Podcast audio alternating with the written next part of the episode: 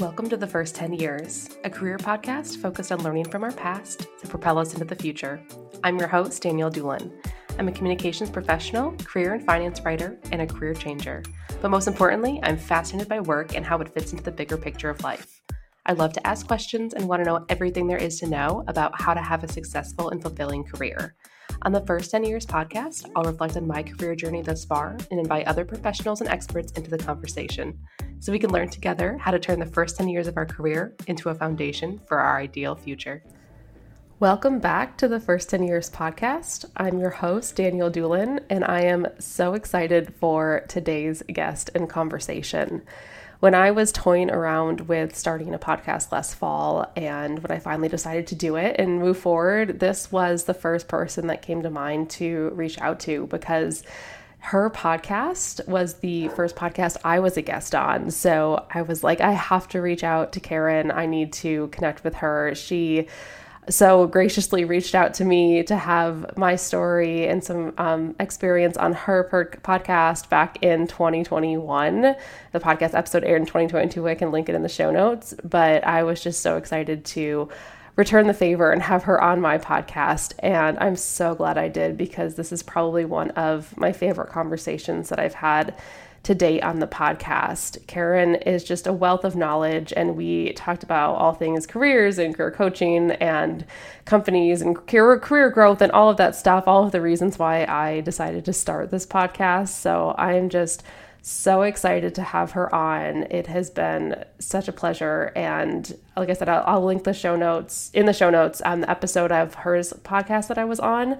Um, it's funny because I was telling her before we started recording that we recorded that episode in November of 2021. It aired, I think, in the spring of 2022. But I was in such a postpartum fog um, that uh, no, I think it actually, I think it, I think I'm a year off. I think we recorded it in November 2020 and it aired in 2021. So it's been a little bit.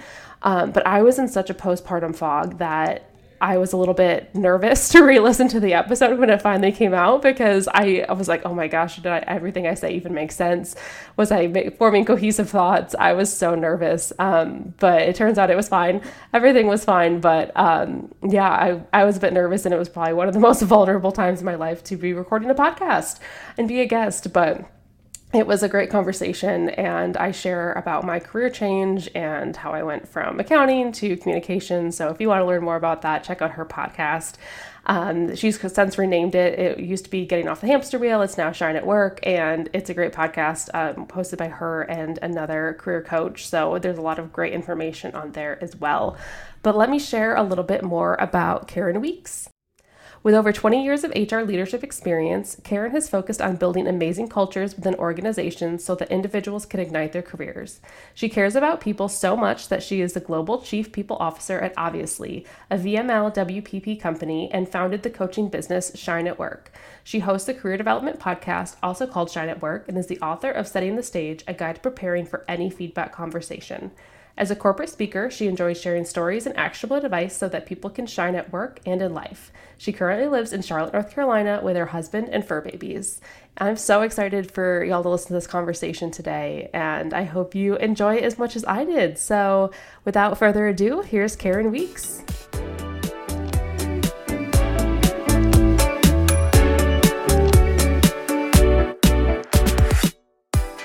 Karen, thank you so much for joining me on the podcast today. Hi, thank you so much. It's reciprocal. You know, it's nice to do this uh, on the other side. Yes, that's one of the reasons I wanted to have you on as a guest because you were my first podcast interview back in oh 2021. So I was like, you're the first person I thought of when I was like, I'm starting a podcast. I have to reach out to Karen. Oh, that's so exciting. I love it. Well, you were early days of my podcast. So yes, it's been a journey and it's so fun. So thank you for being here with us today. Um, I always ask all of my guests when I start our conversations to walk me through the first 10 years of their career, starting with what you wanted to be when you grew up. Yeah, so if I go back to my childhood, I actually really wanted to be an astronaut. um, wow, that's a first. I then very quickly realized what that actually meant, um, and that was not going to be the path I was going to take. Um, I then did, you know, the typical like teacher. Um, I actually thought for a while maybe I'd be some sort of therapist. so basically, I was just always sort of around helping people and being a part of an interesting experience. I was very curious as a kid. So that was sort of, I think, the through line. I then very quickly was introduced to the arts and I fell in love with theater. And I was the theater kid. I mean, in college, I had posters of musical theater shows on my wall. My friends and I could do like a full soundtrack front to back without the soundtrack because we knew the show so well. So this was this was my group. Um, so in college, I studied stage management. Um, I loved it. It was exactly what I wanted. In like, I found my niche within theater. So I started doing it professionally, but very quickly I realized that that lifestyle is really hard. It's like being an actor. You never know where your next gig is going to be. You never know if you're going to have a gig at best you're lucky and you get a six month residency somewhere but that's when you're really lucky even working in new york your show could be a hit or it could close in four days so very quickly i realized that that was not right for me either so then we went out to la and i worked in uh, hollywood. I was an assistant at a talent agency. It was interesting. I learned a lot. It was hard because my whole life was on the east coast so we were so disconnected for, from our family. Um, additionally hollywood is hard. I mean like it is very what can you do for me in this moment? You have to show up here you have to show up there. Everybody tells you every single day you're lucky to have this job so buck up and i don't care if you're working till midnight just do it and that didn't feel right for me from like a value standpoint so i felt like i had kind of checked all the boxes of like well if i'm going to stay in the arts being in the actual art wasn't helpful from a livelihood standpoint being on the business side of the arts took away all the fun so what the heck am I going to do? So I was about three years in at this point. Um, I did what I now do with all my coaching clients, but I, you know, asked people what what do I what should I do next? I realized what I really enjoyed if I boiled it down was creating a shared experience. So as a stage manager, you're bringing the production together every single night for the audience.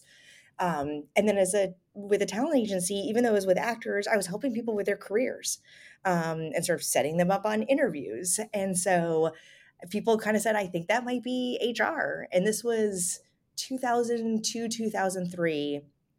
And HR was still very much the traditional HR. It wasn't people and culture, it wasn't employee experience yet, but it was still the idea of helping people be successful at work um, and creating a work environment that they enjoyed. And so I got into HR and I was very junior level in the beginning because I didn't know anything because I had never even really worked except for like summer jobs or whatever outside of theater. So my first five years were very much um, just learning the ropes, taking whatever projects I could just so I could learn.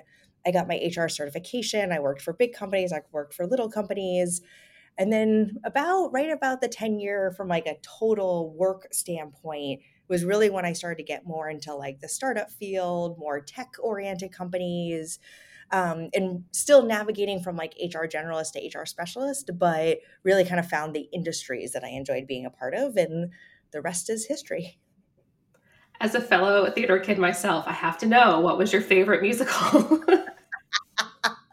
so it really depended on sort of what show I was doing. Like the Who's Tommy will always have a special place in my heart because when I worked it, it was a very tight group. And so like the friendships were very special. Um, I always loved Miss Saigon because I just the thought like telling such a powerful story through song was really impactful. But the, the show that we could do front to uh, to end was Evita, and I don't know Ooh. why that was like the show we knew, but yeah, we would drive from North Carolina up to Boston because that's where I was in school and that's where we were from. And we would like sing the whole soundtrack and like, what soundtrack are we going to do next? And that, that was us. that sounds like me and my friends in high school. We grew up in the Rent heyday, so we actually had the mm-hmm. opportunity to see Rent on Broadway before it went off, and it was like we could sing that front to back, like. Uh, so I completely understand where you're coming from, and that was like the good old days. yeah. So what happened once you hit that year mark and you kind of felt like you've like laid that foundation in HR? Where did the rest of your your HR career take you? Yeah, so it was really interesting. I was very purposeful with it and I try to really encourage people to think about it's you aren't going to know where your career can go until you try different things. So I would be an HR generalist for a little while and then I find an opportunity to work in compensation and I realized I hated compensation and it was and it hated me. So like it was the wrong fit, but I learned a lot by being in that role that when I went back to a more generalist role, I was taking that experience with me and had a lot more empathy, understanding, credibility when I had to talk comp to somebody. Um, then I'd be a generalist for a while, like an HRBP, and then I did training for a while, and I absolutely loved the training and development space. Um, it truly, even when I would be in HR leadership roles or other sort of roles that were not specifically training focused, the coaching, the development, thinking about careers, which is why I think this podcast is so amazing. It would always be the crux of how I would talk to folks about things. Um, so that really spoke to like more of my soul and you know going back to the kid thing except for maybe an astronaut um, it was the helping people and i want people to feel successful happy engaged and if you don't that's okay and let's make a change like you don't have to stay somewhere if you're not happy like i get you got to pay your rent and that kind of stuff but if you're truly not happy somewhere or you've kind of hit a plateau or you're just kind of tired um, i don't mean like literally tired but like you've kind of done all you can done somewhere do somewhere it's okay to leave and i think sometimes people don't always know how to have that conversation or when to have that conversation so so all of that has kind of helped me whether i'm in an hr leadership role whether i'm coaching someone or you know whatever role i'm in i try to always take that sort of perspective because you'll be happier the business frankly will be more successful um, everybody will just be in a better place. It seems like you really have a sense of clarity for what works and trying things out and having that uh, ability to try new things and not be afraid of that. And even knowing at such a young age you said you were three years into your career when you're like hey i want to help people. Has, did you always have that at the time or is that kind of in hindsight that you've you've learned that common thread yeah, it's interesting. I think it was probably always naturally there a little bit. But when I look back, so even when I was a freshman in college, um, Elon's a great school down in North Carolina. At the time, their theater program was very new and they had never had anyone who wasn't on the acting path. So I was the first technical person. And at first I was a little like, oh, maybe this isn't the right place for me. But then the technical director of the school and like the designer, they're like, we would love to figure this out and we'd love for you to help us figure it out. Um, and so at the time I was like, yeah, that's cool. Let's just do it. But now with all my experience looking back on it, I was like, oh, I was kind of always in startup mode or I was always in let's figure this out, reflective, how can I help build something? So I think it's actually, for whatever reason, always been part of my DNA and it's just showed up in different ways. And I just didn't maybe have the words for it earlier in my career. Absolutely. So, from your transition from theater to chief people officer and career coach, how has your definition of success changed throughout that experience? Yeah, it's a great question. I think it really has changed uh, more because of where I was in life and then how career overlapped with that. So there were times when in my life I wanted to be more ambitious. I wanted to give it all into my career because my life was a pretty in a stable place or for whatever the reason was.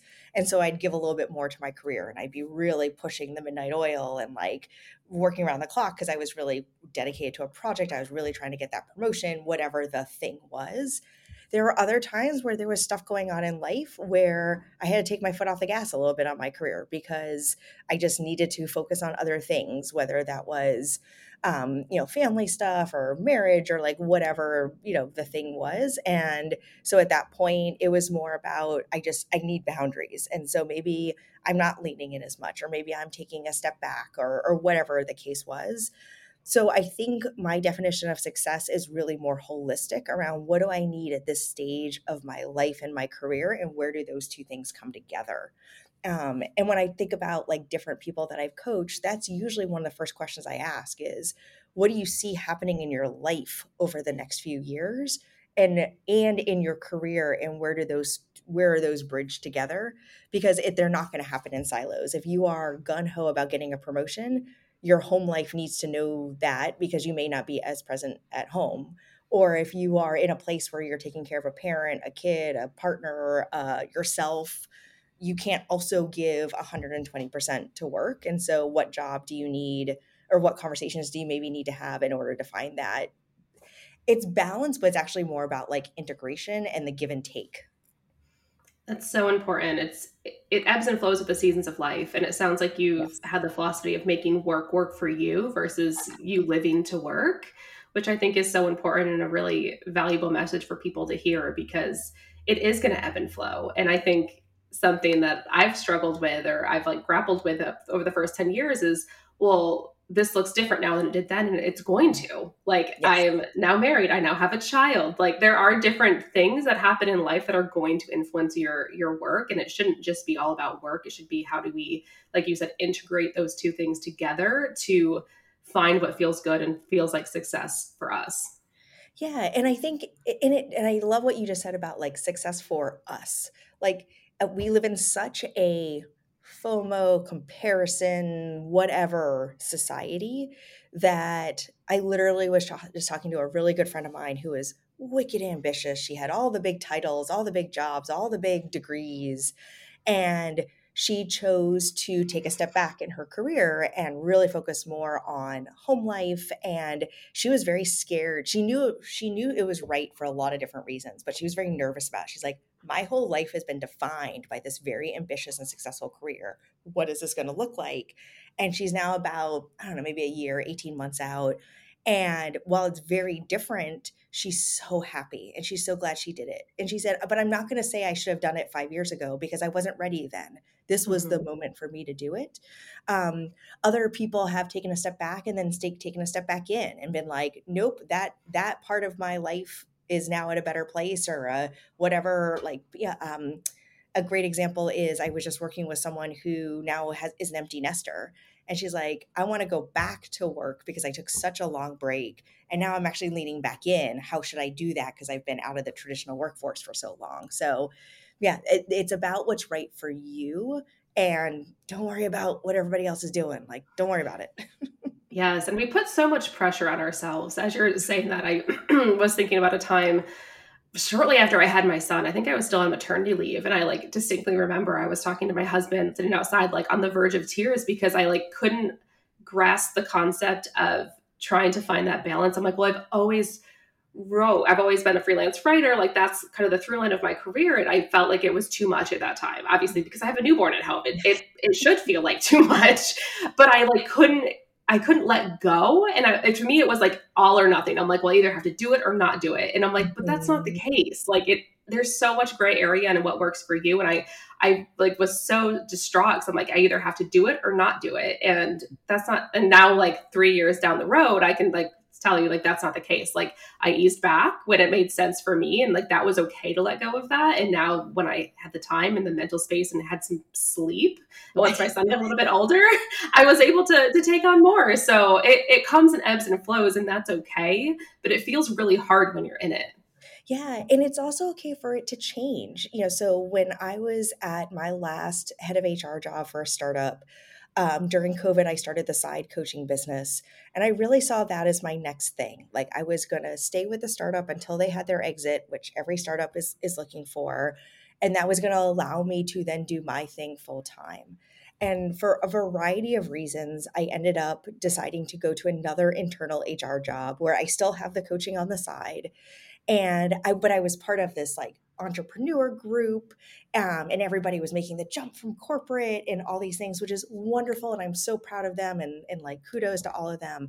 But i felt like i was either failing or not not being genuine to myself or something because i was actually thinking of this other internal move instead of the jump from corporate.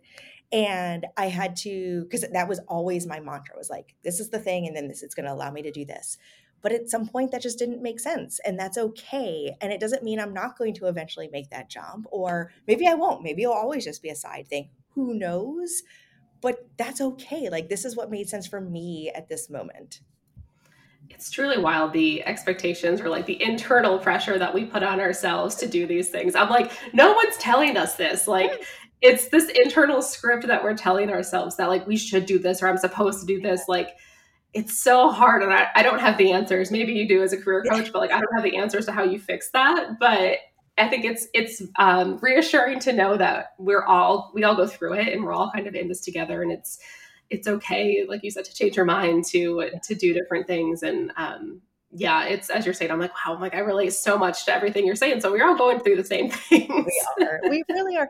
And that's actually what I think is so ironic is that that internal voice really is our internal voice because 95% of the people who were in that group or like who I was anxious about telling that I was going to make this job change were so happy for me and either were just happy end of sentence like yay you or they said oh this is going to be so powerful for you if and when you do decide to do this full time because now you've got all this new stuff under your belt that makes you this unique coach blah blah blah blah.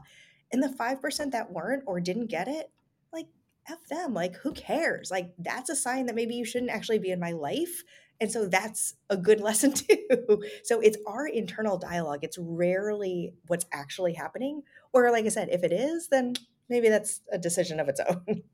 Exactly. I like to use the motto of like, whenever I, I fall down that rabbit hole, I'm like, well, who told you that? Like, yeah. Uh, did somebody tell you that? Or is this just your internal voice? Like, have you heard this somewhere? Is there research behind this? Like, I'm a big data person. I'm like, who told you that's the case? And oftentimes it's like, nobody. Like yeah. me. The voice inside my head told me this had to be this way. So um, yeah it's, it's really reassuring to know that that we all go through this. Um, so as someone who made a major career change from theater to hr what are some of the lessons that you've learned along the way? Yeah i think one is definitely be humble in that change. You know i didn't know anything like literally i did not know anything um, and so it's okay to figure out a way to start from the beginning. Um, I mean, I know HR is such a tangential thing that like I didn't even know what leveling looked like. But if you're making a career change, it might mean taking a step back because you have to sort of build up those experiences.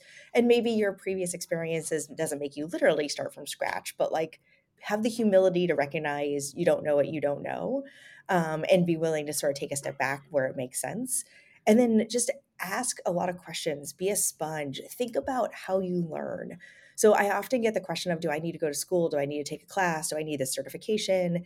It's really about goes back to like where what gaps are you trying to fill? Like what are the knowledge gaps or the skill gaps you're trying to uh, fill? And then what's the best way for you to learn that stuff? Um, it could be shadowing, it could be mentoring, it could actually be volunteering because that way you get the experience without all of the pressures of a job and that builds your credibility. It could be going back to school. Um, so I think recognizing how best you learn and what gaps you're trying to fill, and then finding the path to do that.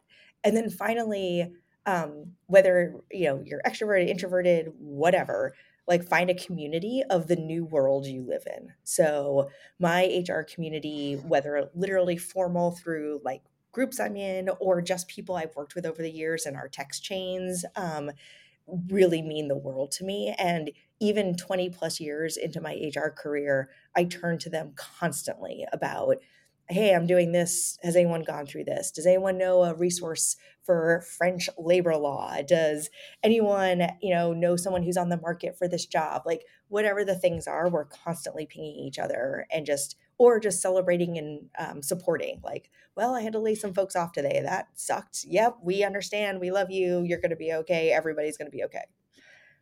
I'd argue it takes a level of confidence and grit to make that change. I mean, I went from accounting to communications and faced a lot of imposter syndrome along the way because I didn't feel necessarily qualified to to make that change. Do you have any tips for combating that voice in our head that's telling us that we don't know what we're doing or we're not we're not good enough to to step into that new role? Yeah, I think it's really finding the skills that do transition and what makes you unique um, because I actually recently went through this when I started coaching. I didn't have like all the fancy certifications that other people have. And I knew I had the skills. I did do an online course, but it was really more of like, look, I've been doing this internally for years. I know how to do this. And initially, I pushed the HR side of me away and I was like trying to disconnect from that brand. And what I realized was that's actually what makes me unique as a coach is that I do have that perspective. And so, you know, in communications um, as an accountant, like you probably could manage a communications budget or a marketing budget really, really well. That may not be a skill that some other marketing people have because it's more of a creative field or like I'm, make, I'm making some stereotypes on purpose to make a point but so think about yes you may not know these things but you do know those things and those things will make you a more unique candidate it will make you it will bring a different perspective it will add a value to a team that maybe traditionally isn't a part of that team so I talked a lot about humility. So have the humility, but also recognize that you are a special and unique candidate by having this background. And how are you going to leverage that to add more value, even if you need to learn the other stuff? You make such a good point because I really do think I found this with myself kind of after the fact, but if you flip that narrative, so a lot of people think, well, because I have this experience, I'm not qualified for this. But in reality, it's because I do have that experience. This is what makes me qualified for this. Like you said, there are transferable skills in your jobs that you can take and apply to whatever you're doing next. It may not be one for one, it may not be the same role or industry or type of company, but you can take what you've done and make that work for you and where you're going. Um, yeah. It's up to you to kind of tell that story about how you're getting from A to B. Yeah, that's a lot of the work we do with our folks that are looking to make a career change is what story do you want to tell? And honestly, what story can you tell?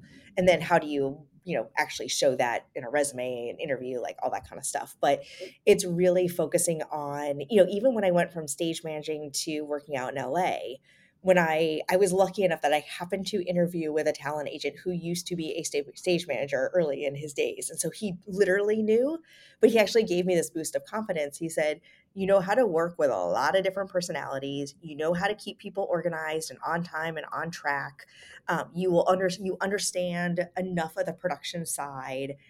That's what we're looking for. Like you need to help make sure i am on track as as your boss. You need to make sure the actors are getting to the auditions they need to get to. You've got to deal with a lot of tough personalities. Like i know you can do this job even if you haven't worked in an office before. So you know that really was sort of like my first lesson in understanding those translatable skills so, as a career coach, and now we're in this new year, people are setting goals, everything like mm-hmm. that. I'd love to know what some common career challenges you hear from your clients and kind of what we should be thinking about as we head into this new year. Yeah, I think one is now seeing like LinkedIn and some of those other platforms where you can apply, you see how many people technically apply to a job. And I'm like one of thousands and that can be really uh, de- not demoralizing um, demotivating um, because you are like oh my god like i'm never going to stand out from this crowd. But you have to realize that 90% of those applications are not even close to qualified. Like it's just a mass blast uh, application. So if you really think you're qualified for the job and by the way you don't have to be qualified you don't have to check every single box. Like as long as you're checking like 60% of the boxes set, submit a really thoughtful resume, a thoughtful cover letter, like you know adjust it for the role you're applying for and you will stand out amongst the crowd. Even reach out to the recruiter or the hiring manager to say hey i just applied for this job. I'm super excited like but you will stand out. So don't let the linkedin number of applications hold you back from applying because most of those people are not qualified and the recruiter will notice that very, very quickly. Then they'll get to yours and be like, ooh, a real candidate. Let me talk to them. I've actually heard that stat recently uh, that 90% of people that apply to a job are not are not qualified. So I think like you said it that helps boost morale a little bit when you see the, the magnitude of people applying.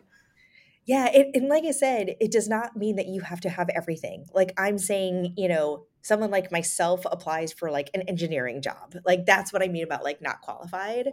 Um, so it, you don't have to have all of the things and i don't know how much of your audience is women but you know typically women over analyze if they're qualified for a job um, so 60% like if you hit like the top two or three bullets apply you're good um, so that's definitely a big thing. I think from a more like um, uh, philosophical approach of like uh, so that's like a very tactical thing um, but sort of more thinking big picture around people are trying to figure out how do i be more intentional in my career? So we've had a lot of people come to us say i just kind of bounce from job to job because you know a former boss brought me over to another company uh, a friend of mine introduced me a recruiter reached out to me and i never sort of said is this actually the path I want to be taking?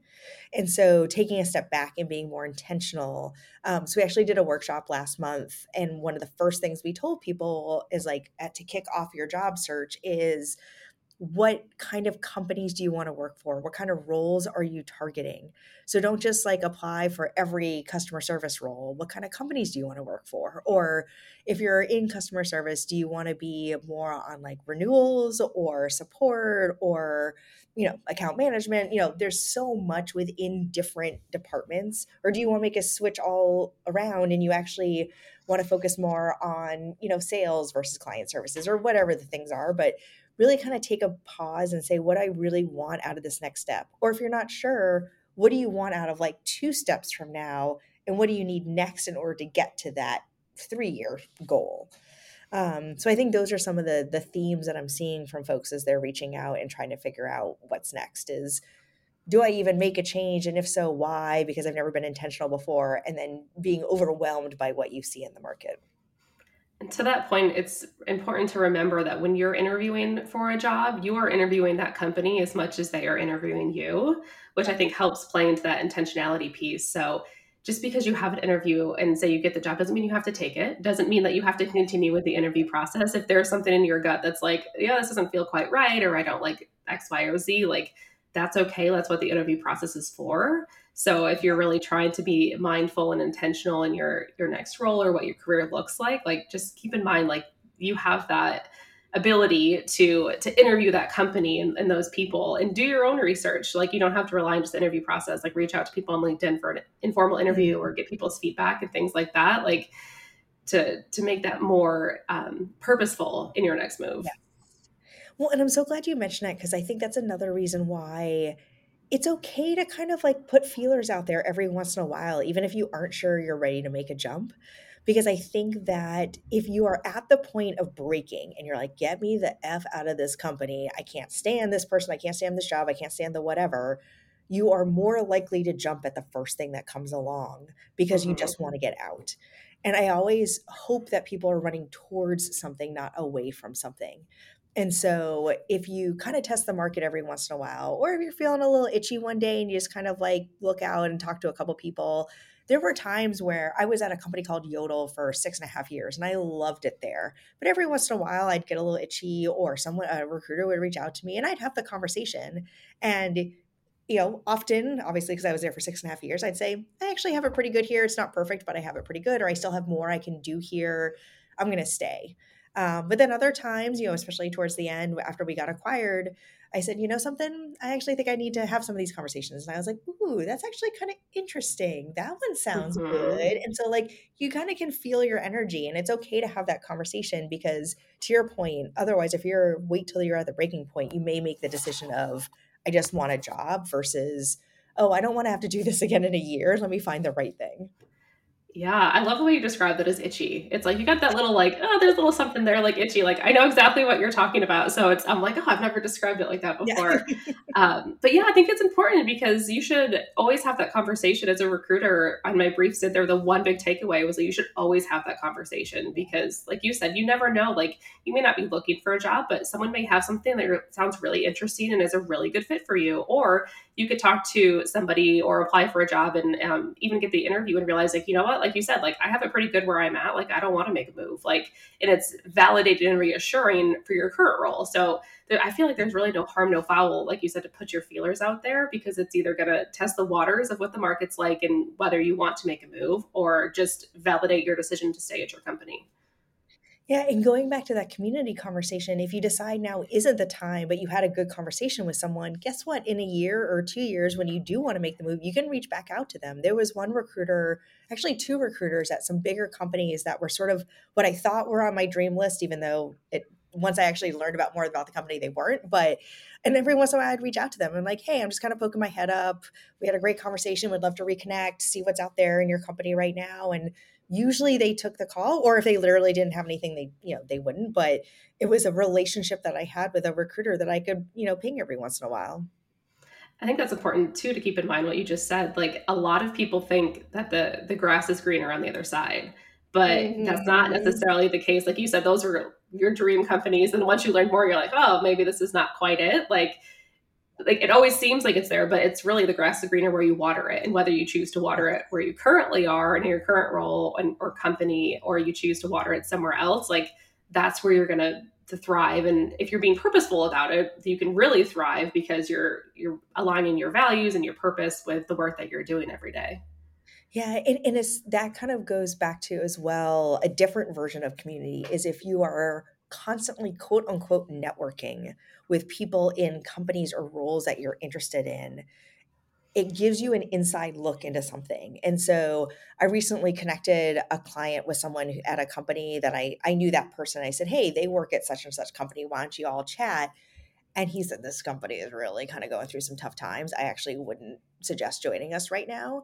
Um, and that was really helpful for her. Or um, a really good friend of mine just accepted a job at, at literally her dream company and she the role is awesome but she's really realizing the politics of the company are tough and it's that's actually not a judgment it's like the way they're organized and who they work with and and whatever but she's really struggling with it she's like no no no this is my dream job like i should be really excited to be in this role. So um, by finding people to connect with in industries at companies in roles that you're interested in before you ever get to the application stage just helps you learn more and, and it may um, confirm that that's the kind of direction you want to go or maybe it's not and like asking them honest questions about you know how are decisions made? How much autonomy do you have?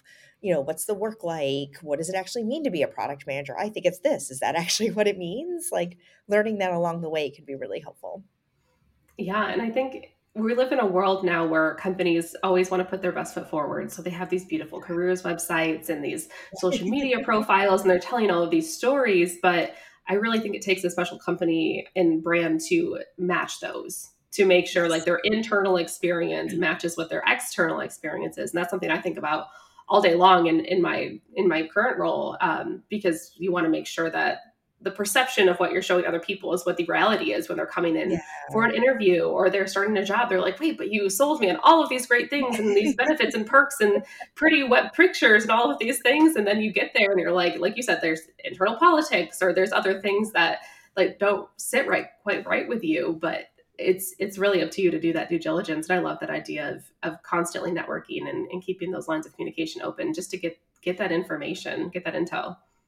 Yeah, and going back to what you said earlier around like you're interviewing them just as much as they're interviewing you, my coaching partner, who's a former recruiter, says some of the best uh, questions he would get, and honestly, the hardest in a good way as a recruiter was the behavioral questions back. So, you know, in, in today's world, often an interview is like, tell me about a time when, and that's the kind of interview questions you're going to get. We'll flip that back to them. So if like career development is something that's really important to you, ask the hiring manager tell me about someone you just recently promoted like how did you help them get that promotion or tell me about you know what you've uh, done to do blah blah blah blah blah. So instead of like tell me about your ask you know tell me about your culture well they're just going to spit back what's on the website.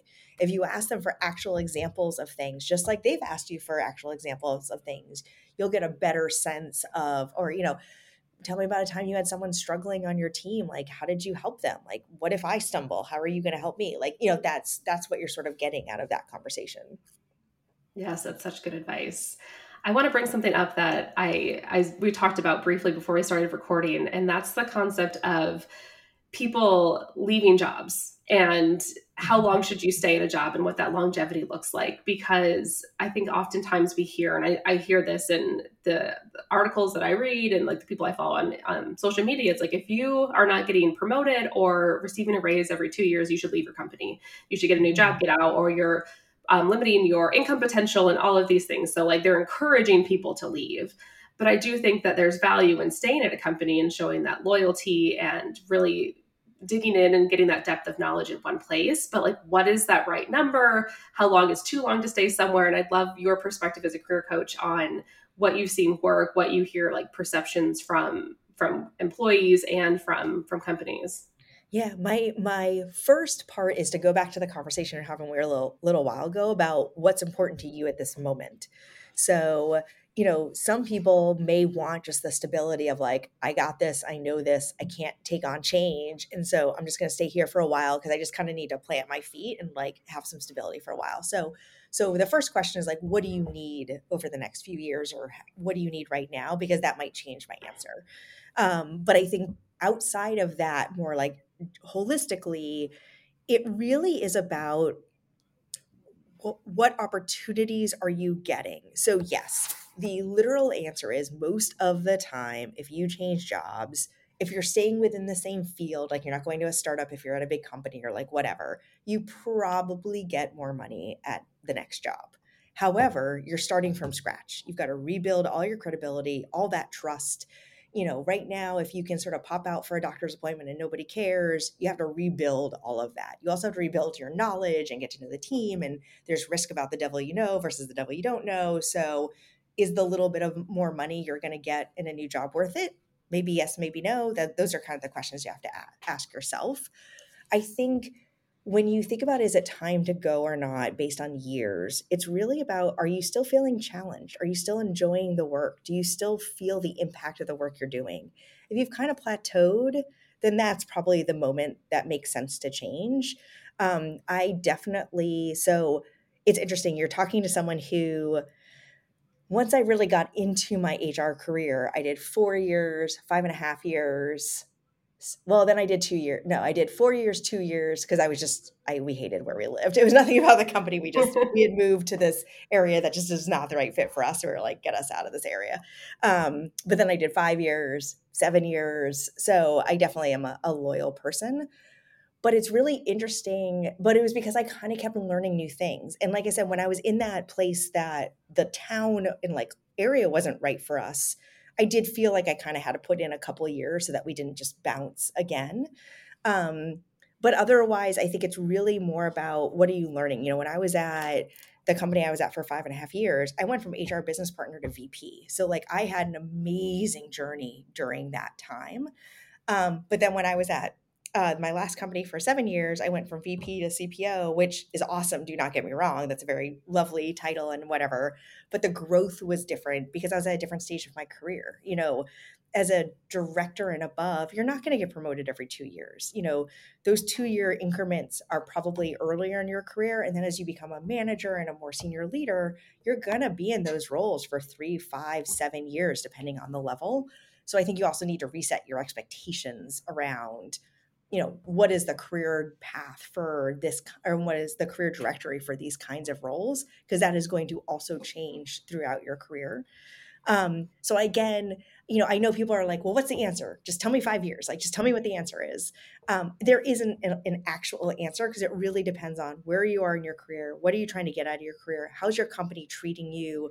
Are you enjoying what you're doing? Do you still feel challenged those are the questions you should be asking yourself and less worried about the number on the resume that's going to pop up on LinkedIn when you like check the box that you left or that you stayed. The only other thing I'll add is on the flip side, and I was just having this conversation with um, one of my recruiters, is that if you are also a little jumpier right now, that's more understandable these last few years. One, literally, we went through a pandemic, and that, you know, obviously threw everybody's career paths off. Then we went through an economic tough time, at least here, if you're here in the States. Um, also, people were making some personal decisions. Like, if I don't believe my company treated me right during some of that time, I might have proactively made the change. I may have had to leave because kids, parents, partner, health, whatever.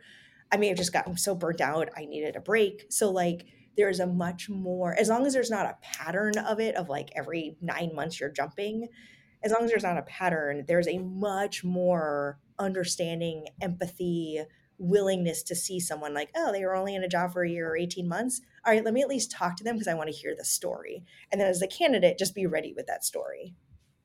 Something you said is really important. And I think the piece that's missing from that advice that people give that you should leave your job because I feel like it's very money motivated or um, mm-hmm. progression motivated. But like you said, it's what does that total picture look like for you? Because if if you feel supported in your role if you like your team if you like said you have that flexibility or autonomy and that's what's valuable to you at this time in your life that might be worth a bigger pay like more worth more than a bigger paycheck.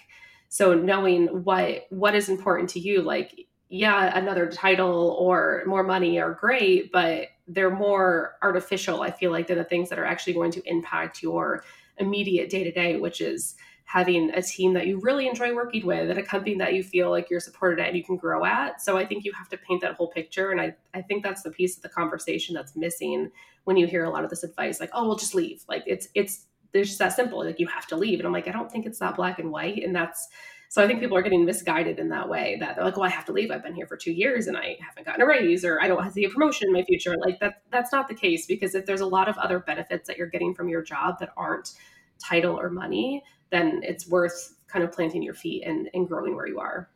Yeah, and, and I know the advice I'm about to give is not always easy, but I really encourage people to talk to your manager, talk to your HR partner. Like if you're feeling that and having those questions, talk to them because they would much rather be have a conversation with you most of the time. I can't speak for all companies, I can't speak for all managers and HR people, but in my experience, I would much rather have a conversation with you and hear where you're feeling stuck and either say, oh, you know, yes, maybe we overlooked something, maybe we have missed something or whatever. Let me see what I can do. Let me do whatever. Or, you know, look, I, I understand your perspective. Merit's right around the corner. Let's kind of talk more after that. Let's have a conversation with your manager about what that promotional path looks like. Do you understand like where you are today and where you what the next role is and where those gaps are? Or are you hearing those things and you just disagree? And that's fine but then that's your decision to disagree or not. Um, we're sort of telling you all the things. Um, because it is rarely about money. Look if the money gap is big enough of course it is. If you're going to pay me $25000 in another company clearly i'm going to think about that because that is life changing money. But otherwise you know when people say oh i quit and it's because they're giving me 5k more it's not about the 5K. There's something that we're missing as an organization, or they disagree with and how we're handling something within the organization. And if I could have that conversation first before they just give two weeks notice, I'd rather. Um, but again, I, I realize a lot of trust comes with that, and that may not may not be you know built into those relationships yet. Yeah, so you definitely have to have that level of trust, but I think there is a lot of value in having those conversations if you feel like you can be open and honest with your your manager or someone in HR in that way. Um, and I'll share a, a, personal anecdote about that. I had someone reach out about a job uh, probably six months, year ago or so, and it was a lot more. Like you said, it was probably like 25k more, if not a little bit more than that. And I was like, like you said, I'm like, oh, okay, like my ears are perked up. Like, tell me a little bit more. But then I realized that they required us to be in the office. So mm-hmm. they're like, our team has to be in the office three days a week and all of that. And like, I was literally doing the math on how much time I would lose commuting that I wouldn't be able to spend with my family, how much money I'd have to spend in gas and parking and all of those additional things that I don't have to think about at the moment. And I was like, that's not worth it. Like yeah. that, those like 10 extra hours a week I'm going to spend commuting, like an hour there, an hour back. Like, I'm like, that's not worth it to me. I was like, i would rather work from home and, and make less money. And I'm like, that was a really eye opening experience for me because you have to put all of the cards on the table. Like, yes. it's not just about the money, it's about the entire picture of, of what you're getting when you're going to work for a company. Yeah. Yep. Absolutely. 100%. So I want to wrap up by asking what your biggest takeaway is from your career thus far. Whew, I really think it is figuring out what's right for you. I have tried to box myself in a couple of times for a variety of reasons, or I made decisions that I knew in my gut weren't right, but like something about it just attracted me. And so I went for it, or I didn't take a moment to think about the big picture and I was too reactionary. And your gut's always right. I mean, you know, spidey sense, whatever you want to call it.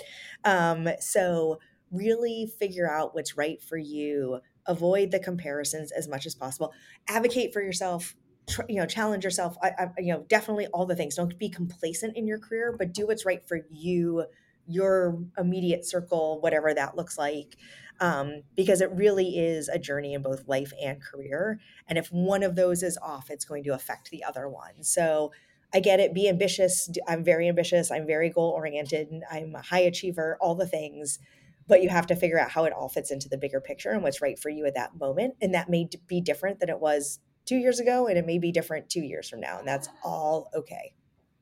That is great advice to end on. So where can people find more about find out more about you and follow you and your work and if they are interested in working with you as a career coach Yeah, so you can follow me on LinkedIn. It's just Karen D Weeks, um, and I post there about both broader career stuff uh, as well as like culture and things going on. Um, at obviously where I'm the global chief people officer, um, and then from the career side, uh, we're at shineatwork.net, um, and we have a podcast, Shine at Work. So basically, Shine at Work is everywhere, wherever social media, whatever you follow, uh, and that's the name of the podcast as well. So depending on what you're interested in learning more about, those are a couple of places you can find me. Awesome. I'll be sure to link those in the show notes. Thank you so much for joining me today. This was such a great conversation. I feel like I could ask you a million more questions and talk all things career and life with you. This was so good. Um, thank you so much for taking the time. Absolutely. Thank you again. I think it's I love the the focus on those first 10 years because I think you learn so much. What you thought you were going to do when you're 18 and 23 is totally different uh, as you move through your 20s. So thank you so much for highlighting that part of our career. Absolutely. I am more than happy to do it. It has been a fun journey. If you enjoyed my conversation with Karen, please make sure to hit subscribe, leave a rating and review. It would mean the world to me as I continue to grow this platform and share these great conversations with more people. If you want to connect with the podcast, you can find us on Instagram at First 10 Years Podcast. You can find me on Instagram at Danielle Doolen. You can send me an email at the First 10 Years Podcast at gmail.com. And I look forward to connecting with you next week. Until then, bye.